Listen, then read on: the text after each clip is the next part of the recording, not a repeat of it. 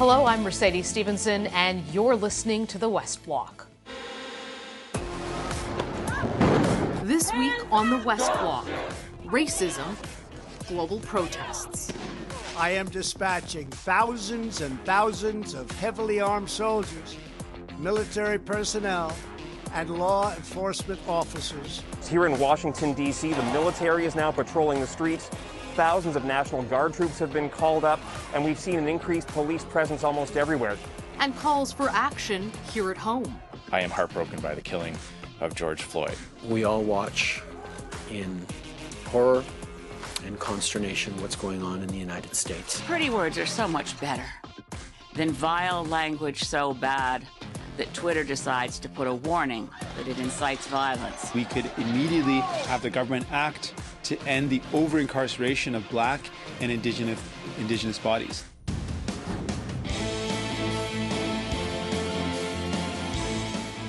For days now, we have been watching marches, protests, and even riots around the globe following the death of George Floyd, a black American man who died while in police custody late last month. Video capturing the incident shows a white police officer kneeling on Floyd's neck as Floyd repeatedly says, I can't breathe, and calls for his mother. Here at home, a call to action to end racism in Canada.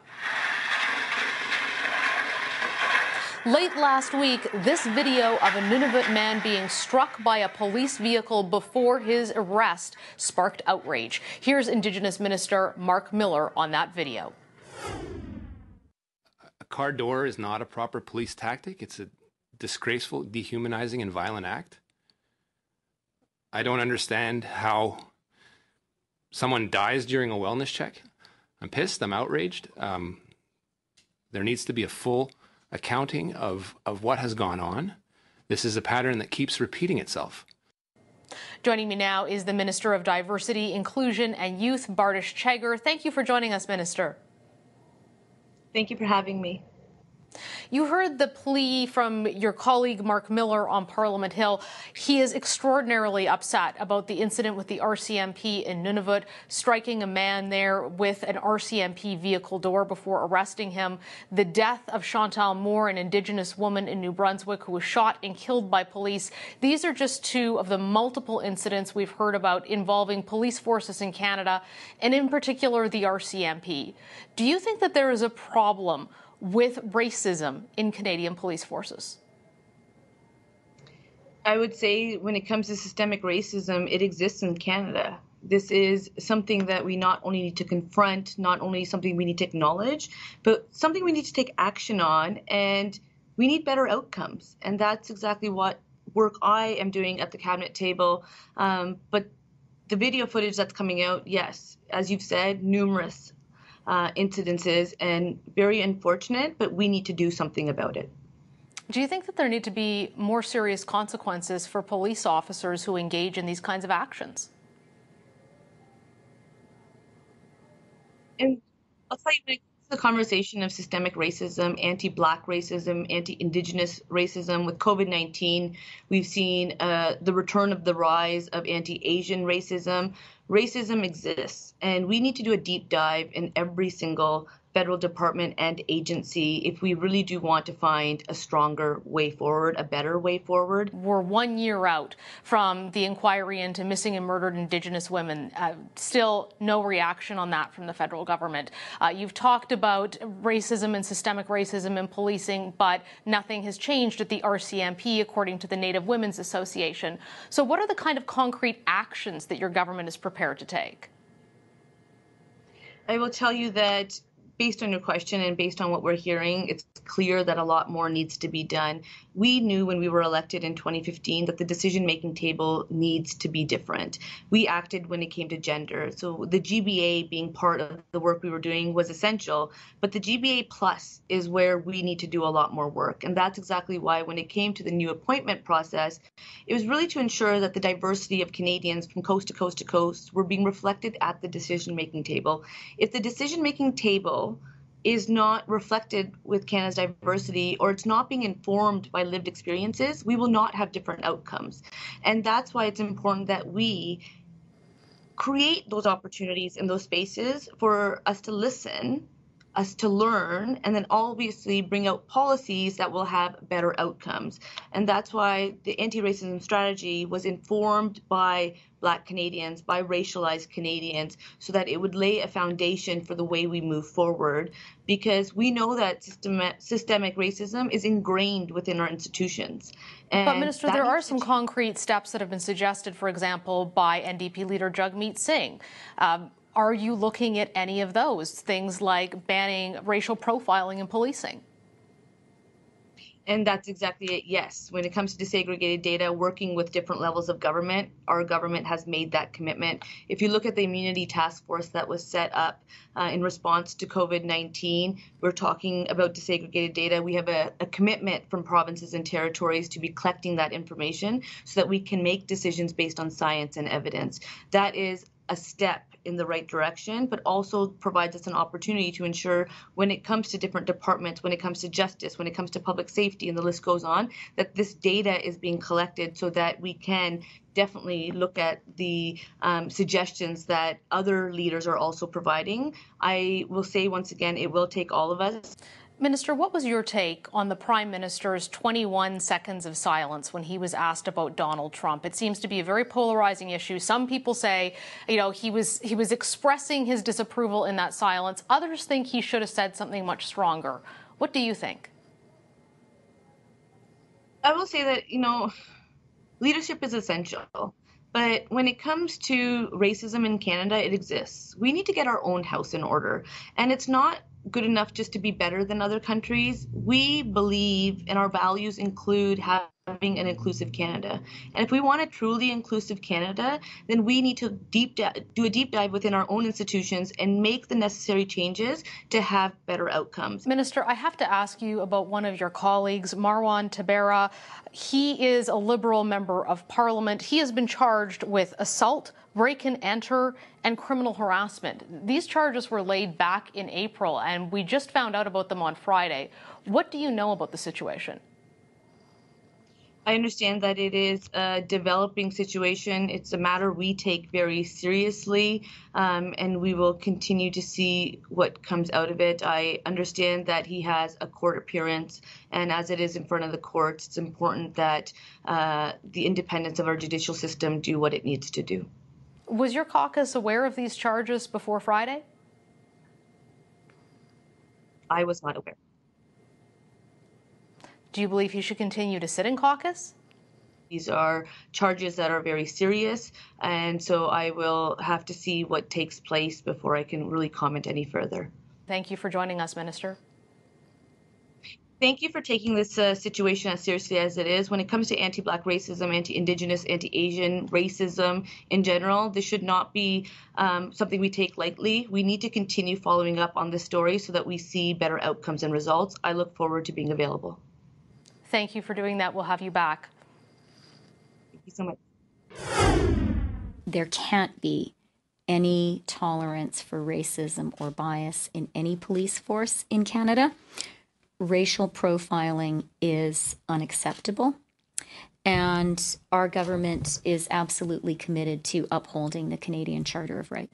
That was Deputy Prime Minister Chrystia Freeland. NDP leader Jagmeet Singh is calling on the government to do more to fight racism. What does that mean and what would it look like? Here to explain now is NDP leader Jagmeet Singh. Thank you for joining us, Mr. Singh. My pleasure. Let's start with policing because that's what we were just hearing the Deputy Prime Minister talk about. This week, there have been a, a, a, very disturbing video that surfaced from Nunavut of a man up there being doored uh, by the RCMP officer who's pulling up to arrest him. He knocks the man down with his door. That has spurred allegations of racism up in Nunavut. We've also heard the story of Chantal Moore, uh, an Indigenous woman who was killed by police when they went to do a wellness check on her. Do you think that we have a problem with racism in the RCMP and in Canadian police forces? Well, let's be very clear. We have a problem with systemic racism at all levels, whether we're talking about policing or we're talking about incarceration, access to justice, education, um, housing, healthcare outcomes. There is clear evidence in all these areas that there is systemic racism. And so that's why I'm calling for really clear policy changes to do something about it. It's not enough to just say the pretty words. When the Liberal government's in power, they have the ability to do things, real action that would actually improve the lives of people. I know some of the actions that you're calling for on that an end to racial profiling, uh, an end to the over policing of the black and indigenous communities, and an end to the over incarceration of indigenous and black communities. How do you actually put that into policy, though? Because the federal government could address this with the RCMP, but they can't direct police and they have no power over municipal forces. Well, they have a lot of power over the federally regulated policing services. So that includes the RCMP, CSIS, Canadian Border Security Agency, and a host of others. And what can be done is a clear mandate, very clearly stating that the racial profiling or carding, which is to arbitrarily detain someone because of who they are, the color of their skin, without having grounds, needs to be banned. There could be legislation to ban that. Something we push for in Ontario. We're able to get some of the way there with regulation changes that clearly mandated that police should not and could not stop people just because of the color of their skin. That's something that needs to be done. In addition, when it comes to the incarceration rates, that's fully within the federal jurisdiction. We're talking about sentencing provisions, which means those who are indigenous and black and people of color are overrepresented in jails. We can change that with sentencing changes that is completely within the federal powers to do.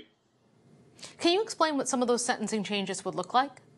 Well, we know that some of the mandatory minimums have disproportionately impacted those who are racialized, indigenous people, black people. So changing those mandatory minimums to give discretion back to judges, ensuring that the discretion includes uh, assessing the systemic racism that exists and ensuring that there is less incarceration, but more rehabilitative options, more in community sentences. There's a host of real concrete changes that can be brought at the criminal justice level at the federal level, because that is what, what governs all the sentencing provisions and all the incarceration type of laws. That's very clearly within the federal government's power to do, and something I'm asking for the federal government to do. Not just restate pretty words, but to actually do something about it. Here are some concrete steps. Uh, Mr. Singh, you were very critical of Prime Minister Trudeau's uh, 21 or 22 second pause heard round the world. You thought that he should have condemned President Trump much more strongly. If you were the Prime Minister, what would you say publicly about the President, realizing there could be repercussions for Canada economically and politically? Well, I think it's important to understand that it's not easy to do the right thing. It's difficult, it takes courage. And in certain discussions, when we're discussing trade agreements, maybe there's a time to be strategic and to be careful. But when a president of the United States, Mr. Trump, is saying things like basically calling uh, on war against its own citizens uh, in a way that's defamatory, that's inflammatory, that's divisive, that's basically increasing racism, that's increasing tensions, then there is a responsibility to do the difficult thing and to say, that, that Trump, that Mr. Trump's comments are, are irresponsible and reprehensible, that it is wrong to incite anger and to incite hatred, that what a president should be doing is finding ways to bring people together. And that is not what President Trump did. And not only does the Prime Minister of Canada, Prime Minister Trudeau, but all global leaders have a responsibility to call out when something is happening that is so dangerous to people. Mr. Singh, I also want to ask you about COVID 19 and the situation there. You've called for 10 paid sick days. That's something the government has said they're going to try to implement. Parliament is scheduled to raise, uh, or to rise, pardon me, for the summer relatively soon now. Um, are you confident that you're going to see any kind of a budget or a fiscal accounting before that happens? Well, we're going to continue to use our tools that we have to hold government to account. Uh, though normally Parliament wouldn't be sitting in the summer, we were able to push for and negotiate some sitting days in the summer to hold the government to account. We've been able to negotiate access to ministers that we've not seen before. And so we're able to ask questions of ministers about budgets, about how much money is being spent, but more importantly, about where it's being spent. So we're going to continue to use the tools we have to ensure that we know, you know, if money is being spent on a business, is it going directly to jobs and job creation? If money is being sent to a different sector, what are the accountability measures to ensure that it's actually creating jobs in Canada? So we've got a number of tools. We're going to continue to use them. And on the paid sick leave, while we got the commitment from the government, we're not going to sit back and accept that as good enough. We also want to see it implemented. So we'll continue to put pressure throughout the next sitting days that we have right now and also throughout the summer when we have some sitting days as well. Okay, Mr. Singh, thank you so much for joining us today. Thank you very much. I will fight to protect you. I am your president of law and order. I am dispatching thousands and thousands of heavily armed soldiers, military personnel, and law enforcement officers to stop the rioting. The country is crying out for leadership. Leadership that can unite us, leadership that brings us together. We're going to not allow any president to quiet our voice. President Trump threatened to call in the army last week against protesters as we have watched America burning. Each day, thousands of Americans taking to the streets to demonstrate against racism, inequality, and police brutality. Will there be change ahead for America? Joining me now is Michael Eric Dyson, sociology professor at Georgetown University in Washington, D.C., and the author of the 2018 book, Tears We Cannot Stop A Sermon to White America. Welcome to the show, Dr. Dyson. Thanks for having me on. Sir, we are watching some very difficult images coming from our southern neighbor. Can you tell Canadians what does it feel like as an American man, as a black American man, to be in the United States experiencing this? How does it make you feel? Uh, well, it is extraordinarily devastating to see time after time, time and again, black people on captured on film, on recording, on a video recording, being hunted down like an animal. In the case of the young black man in uh, Georgia who was shot by a father and son team, uh, to the young man, Mr. George George Floyd, all along people said, "Well, you must have done something. You must have said something. You must have provoked the cop." What happened? Now that we have the recordings, we can see that Mr. Floyd did not provoke uh, his own death. He did not get obstreperous or in any way uh, belligerent, and yet he was murdered. So, in our instance in America, in this point in our history, as black people, the reason many of us are hitting the streets, many of us are protesting across this nation, not just black people, but many other allies as well, is because this is enough. It is time for us to address this fundamental issue in our society. It's a structural problem, not simply a one of prejudice or bias, though that's real. It's about the underlying conditions of inequality and social injustice that keep black people uh, at odds in American society with those who are the arbiters and the political forces that don't seem to pay attention to our plight and predicament. We have seen extraordinary protests. We have seen America burning, but we've seen protests before when we have seen black men and women die at the hands of police or in police mm-hmm. custody. Do you believe that this is the moment for America that is different? That this is the awakening that will finally bring change? I do. I think that this has struck a nerve perhaps because we all saw him crying for his mother. Perhaps we all saw that he was defenseless, begging for his life. And so this was a moment that, to, for America to say, nope, we got to end this stuff right now. And it's being picked up all over the world. Why? Precisely because at this particular moment, there has been a determination among masses of people in this country that this must end now. There is no next time. We've got to fix it and we've got to address it right now. What do you think of the president's behavior? Uh, reprehensible, though representative at the same time. Here's a man who is proud to be unmolested by enlightenment. He's focusing on law and order, reinforcing a militaristic approach uh, from law enforcement and other military forces that are being unleashed um, into the American public square. Uh, he has done nothing but exacerbate an already tenuous situation and the top levers of government are being pulled by men who are grossly insensitive and lacking in empathy for the ordinary average black citizen. That's a sad state of affairs to know that the leaders of your country don't have the fundamental decency or integrity to address the structural inequalities that prevail and the racist behavior that they continue to fan and flame with their reckless rhetoric. Do you think that that will manifest in change at the ballot box in just a few months' time? I hope and pray so, but I think so, yes. I think enough people will be outraged. Although the tragedy is that there are many more um, who still adhere to this man's presidency, who still support what he does, who still don't find a problem in what he's done. Well, he might be a racist and he might be fanning the fuel, the flames of neo-fascism, but hey, the economy is good. Well, the economy ain't good now. The COVID 19 pandemic has eviscerated this economy as it has in many countries. The unemployment rate has swelled and spiked. And now his, you know, predicate and premise for being reelected has all but been eaten away. So hopefully and prayerfully, uh, those of us who are fed up will go to the polls and we'll have a new president in November. Sir, we so often hear up here in Canada as we watch the United States, well, that's Americans, that's America, it's a different history, it's a different society, it's a different story. What do you say to Canadians about racism right here in our own country? Oh, you got enough going on there. Indigenous people, Métis. You've got, you know, black people in Toronto, for instance, in Ottawa, uh, uh in places who are being assaulted, uh, who are being disregarded. So just because there's no uh, repeated cyclical uh, flagrant offense, uh, except there is episodically there, doesn't mean that the people of color in Canada are faring any better.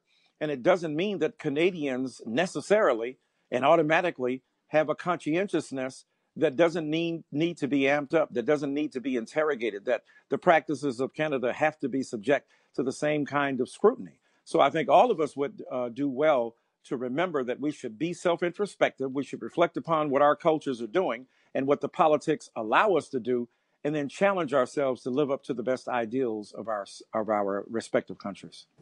When our prime minister was asked about President Trump's behavior, he paused for a full 21 or 22 seconds before he answered that question. Mm-hmm. Some interpreted that pause as making a powerful silent point. Others mm-hmm. thought that he should have come out and blatantly condemned President Trump. What are your thoughts on Prime Minister Trudeau's response? Well, he's in a tough position. He's a world leader. He's got a fellow world leader at stake, but that signifying was powerful. He let us know what he believed. And I think that it is important to signify that way. And at some point, uh, Mr. Trudeau uh, will have to find the backbone and wherewithal to finally say, I've got to cut ties with a man who's been so destructive. He's got to think about the relationship between America and Canada. He's got to think about the vindictiveness of this American president. But at the end of the day, you've got to find your ability to stand strong in the principles uh, that you're willing to give your life for. Dr. Dyson, thank you so much for joining us today. Thank you very kindly for having me. That's all the time we have for today. Thanks for listening. For the West Block, I'm Mercedes Stephenson.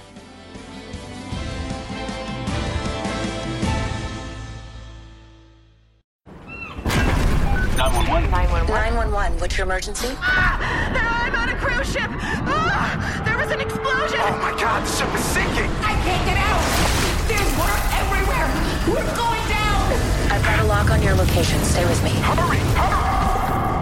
Hello? Are you there? Help is on the way. Angela Bassett and Peter Krause return in an all-new season of 911 on a new night. Thursday, March 14th on Global. Stream on Stack TV.